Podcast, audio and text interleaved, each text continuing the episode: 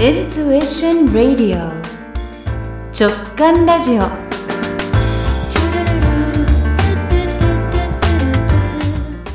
こんにちは。ラジオ構成作家、ヒプノセラピストのあこです。今日のゲストは、ご夫婦で出演してくださいます。音楽評論家の山田春夫さんと、音楽評論家の道下京子さんです。よろしくお願いします。こんにちは。よろしくお願いいたしますよろしくお願いいたします。えー聞いたところによると、ご夫婦で音楽評論家、共に音楽評論をしているご夫婦って、おそらくこの一カップルじゃないかって聞いたんですけれど。はい。あの、とても珍しいって言われております。ありありがとうございます。ではまずはお二人から自己紹介お願いします。あの、山田春夫と申します。えっ、と、音楽評論家を名乗ってますけども、まあ、音楽評論家って何をするのかっていうのが一番、みんな聞いてる皆さんも、あの、謎と言いますか、一体どういう仕事かって、まあ、イメージ的な、こう、演奏会表とかをなんか書くっていうの、CD 表とかそういうレビューを書くのが仕事だと皆さんイメージされてると思うんですけど、実際そういうことをするのは本当に2割程度で、あの、まあ、あとは、あの、アーティストにインタビューしたり、音楽祭のレポートしたり、まあ、なんかこう、あと曲目の解説を書いたり、まあ、音楽に、クラシック音楽に関するいろんな、えーものを書いてるっていうことで、まあ、評論家を名乗っています。特にその演奏会表だけを書いてるっていうわけではないんです。うん、そうですか。京子さんはどうですか？はい。あの、私もあの、クラシック音楽の評論をしております。あの、クラシック音楽っていうのはいろいろありまして、ジャンルが分かれてます。例えば、オーケストラですとか、オペラですとか、あの、ね、えっと、声楽ですとか、私、ピアノなんですけれども、私の場合はピアノの方を中心に取り組んでます。あの、一応気楽全般っていうことで関わってるんですけれども、その中で、まあ、特にあの、ピアノに関わるものを中心に執筆してるんですけれども、あの、私自身は、あの、東邦学園大学というところで、作曲理論学科の音楽学といって、あの、研究をしていたっていう、まあ、経緯がありまして、一方で、あの、ずっとピアノ弾いてましたんで、あの、なんて言うんでしょう。やっぱりピアノに関する執筆が多いっていうのと、あとは、まあ、あの、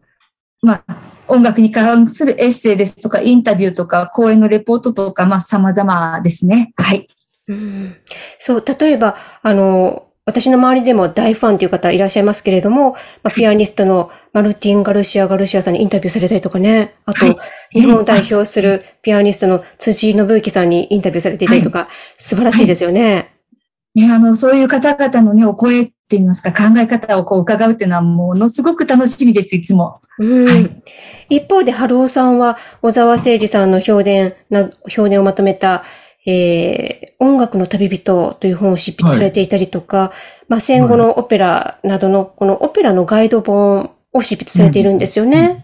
はい。まあ、オーケストラとかオペラについて書くことが多い。まあ、それがまあ一応自分の得意ジャンル。私自身がその、えっ、と、ビオラという弦楽器を弾くので、まあ、それはオーケストラで弾いてたの、あの、アマチュアのオーケストラで弾いてたので、まあ、その流れで、オーケストラとか、オペラはまあ、長くいろいろ見てるので、なんかいろいろ書いてます。はい。ありがとうございます。その音楽月刊誌でもお二人とも執筆されていらっしゃるんですよね。あ、そうなんです。え、あの、ま、あの、山田と、もうそうなんですけど、私も、あの、そうなんですが、日本で2番目にあの古い音楽月、あ、すみません。日本で2番目に古い月刊誌と言われているのが音楽の友なんですけれども、あの、これはあの、クラシック音楽の全般に関わる、まあ、雑誌なんですけれども、そちらに2人とも書いています。それがあの、私個人なんですけれども、あの、ピアノ月刊誌のショパンというところで CD コーナーを10年以上担当させてもらってます。それから、まあ、あの、私、あの、書くだけではなくて、実はピアノとか音楽理論の方も教えておりまして、あの、そういったのを30年以上続けておりますんで、あの、ピアノ教育月刊誌のムジカノーバさんの方でも、あの、のレギュラー執筆させていただいております。え、あの、そういった感じで、あの、音楽月刊誌の方も書いてるんですけれども、あとあの、執筆というところで言いますと、あの、先ほどもちょっと触れたんですけども、大学入る前から、作曲の先生にこうね、音楽の分析とかをこう、レッスンしてもらっておりましたんで、プログラム解説とかっていうのがすごく得意でして、あの、よくあの、コンサートで配られるプログラムに書いてある説明ですよね。え、そういったのが得意で、あの、それはピアノだけではなくて、あの、プロのオーケストラとか室内楽の方々からも、いろいろたくさんリクエストいただいていて、え、ただあの、最近の傾向としましては、あの、音楽の友の雑誌、紙媒体でも、姉妹ウェブ、オン友っていうのがありまして、うんそういったところですとか、あと新聞とか情報も最近は、ウェブの方での執筆がすごく増えてます。うんうん。まあ、紙から、はまあ、あの、媒体としては、ウェブなども増えているっていうことですよね。そうですね。京子さんはその、今お話が出た、とても歴史のある月刊誌の音楽の友から出た、はい。ジャパンの本ですかね、ムック本をそう出。していらっしゃるんですね。はい。え、そうなんです。あの、最近なんですけれども、私、実はまだ個人の著書っていうのを、実は、あの、執筆活動二十数年やってるんですけれども、まだないんです。で、最初の教著っていうのが大学院時代に友達と書いた、二人で書いた、ドイツ音楽の一ダメ、プフィッツナーとジャズの時代っていうのなんですけれども、それはあの、二人で書いたんで、あの、私が担当したのは、日本で初めて網羅的な、あの、電気になったプフィッツナーっていう作曲家を担当したんですけれども、緊張っていうのは、今、最近、さっき、あの、紹介してくださった、あの、ショパン探求というムック本なんですけれども、あの、昨年、ショパンコンクールがワルシャワで行われたんですけれども、それに先駆けて、あの、出版されました。え、それで、あの、楽譜、この執筆者なんですけれども、私だけではございませんで、あの、大体楽譜を読める執筆者っていうのが執筆しております。で、あの、私は、あの、関東で、ショパンの生涯と在え全作品っていうのを、あの、担当したんですけれども、これは、あの、なんて言うんでしょう。えっと、さっきあの、全作品っていうところ、全作品の解説です。それやったんですけれども、え、あの、やっぱり楽譜読むのが得意なんで、そういったあのの分析を、こう、活かした、えっと、曲の紹介をやったり、それから、あとあの、生涯ってところなんですけれども、それを表にしたものを、あの、載せてます。この表っていうのは割と細かく書いておりまして、割とこう長くなったんですけれども、あの、それだけの分量のある表、ショパンの、あの、生涯の表なんですけども、それは、あの、日本では初めてではないかというふうに言われてます。ええすごいですね。いや、本当目次を見て、うわ、関東京子さんが飾ってるんだと思って、うわ、すごいと思いました。あ大変光栄なことに、あの、3人の主筆がいまして、あの、まず私を担当させてもらったんですけれども、あの、大変尊敬申し上げてます、あの、島田浩二先生。あの、ポーランドの音楽学校でも、あの、教鞭をとってらして、ショパン研究で非常にあの、権威のある島田浩二先生ですとか、あと、あの、生間よし子さんと言いました、あの、ピアノのジャンルのエキスパートで、ご自身もピアノをしっかりと勉強された、あの、生間先生と3人で、あの、主筆を、ああの、務めさせていただきまして、座談会も、あの、3人で座談会した、その様子も、あの、雑誌の方に載っております。あ、ごめんなさい、ムック本の方に載っております。で、まあ、同じようにクラシックの魅力を伝えている春尾さんは、まあ、はいこれは伝えたいなって思っていらっしゃることありますか？まあ、あの、クラシックの状況がもう、やっぱり、あの、こネット社会になってすごく状況が変わってるというか、まあん。今まで以上にクラシックにアクセスしやすくなってて、例えばもう、まあそれはポピュラーも一緒だとは思うんですけど、YouTube で聞く、まあ、まあ CD も、CD 買ったりするのは減皆さん減ってると思うんですけど、でもまあアク、最初のアクセスはやっぱりもう YouTube とか、あと、音楽配信、あの、Spotify とか、あの、Apple Music みたいな、そういうサブスクで、まあ、そういう音楽配信のすべてのジャンルを扱ってますから、もちろんクラシックも扱ってるんで、まあなんかどっかで聞いてこれいい曲だなとか思ったら、まずそれで、まあ何何かの、まあ正式なタイトルじゃなくてもなんか作曲家だけでもなんかいろいろ検索してったら結局探し出せると思うので、なんか気に入った曲があったら、それで検索して探して、で聞くっていうのがすごく簡単になったっていうのが、あの、今、昔だと本当になんか、いい、これいい曲だって言われたら、本当にレコード買ったり CD 買ってきて、な3000円なりなんか払って聞かないとき、なかなか、あの、アクセスできなかったんですけど、今はもうすごく、あの、使える。それから、オペラとかは本当に、実際のその動画って言いますか、あの、舞台の、えー映像を見ることがけかなりできるので、そのオペラにもすごく最近はいい状況にと思います。あの、聞く、これから楽しもうという人にとってはすごく、あの、は入りやすい状況になっています。そうですよね。まあ私なんかはラジオの業界にいるので音楽は身近ですけれども、それでもやっぱりクラシックは難しいなって思ってるんですけれども、でも何かこうヒントをもらった時にじゃあ見てみようかって思ったら、まずパソコンに向かってすぐに何かしら見ることができることが多くなってますし、まあデジタルの良さもあれば、生の良さもあるし、で、さっきおっしゃってたような、あの、その、お、オペラを映したものっていうのは生だと遠くでしか見れなかったのに、こんなに近くで見れるんだって思ったりすることもあります。テレビでなんか音楽、そのクラシック音楽、なんかいいメロディー聞こえてきたなと思ったら、うん。その、えー番組のタイトルと、それからなんか、えっ、と、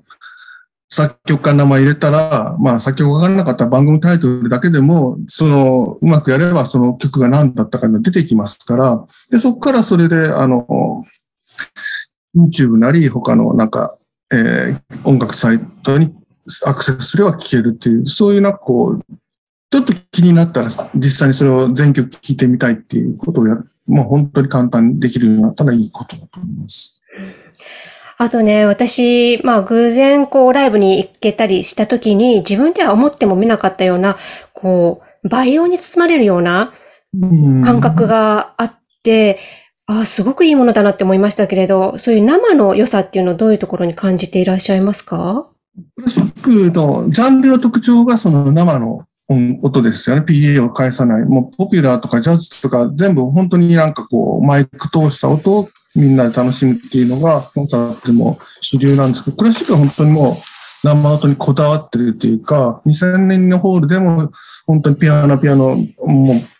マイクも何も PA も通さないで、その楽器の音をみんな静かに聴いてるっていう。だからだからお客さんももう、あの、その音楽会の参加者っていうか、あの、まあ、その音楽の一部になって聴いてるっていう、そういう、あの、共有する、場を共有するし、音を共有する、時間を共有する、そういう感覚がすごく強いと思いますね。うん、ありがとうございます。あと、この番組では、あの、ゲストの、まあ、喜びとか、大切にしていることにつながるような直感のエピソードを伺っているんですね。今日は、春尾さんに伺いますけれども、何か春尾さんエピソードありますか？音楽聴くときに直感っ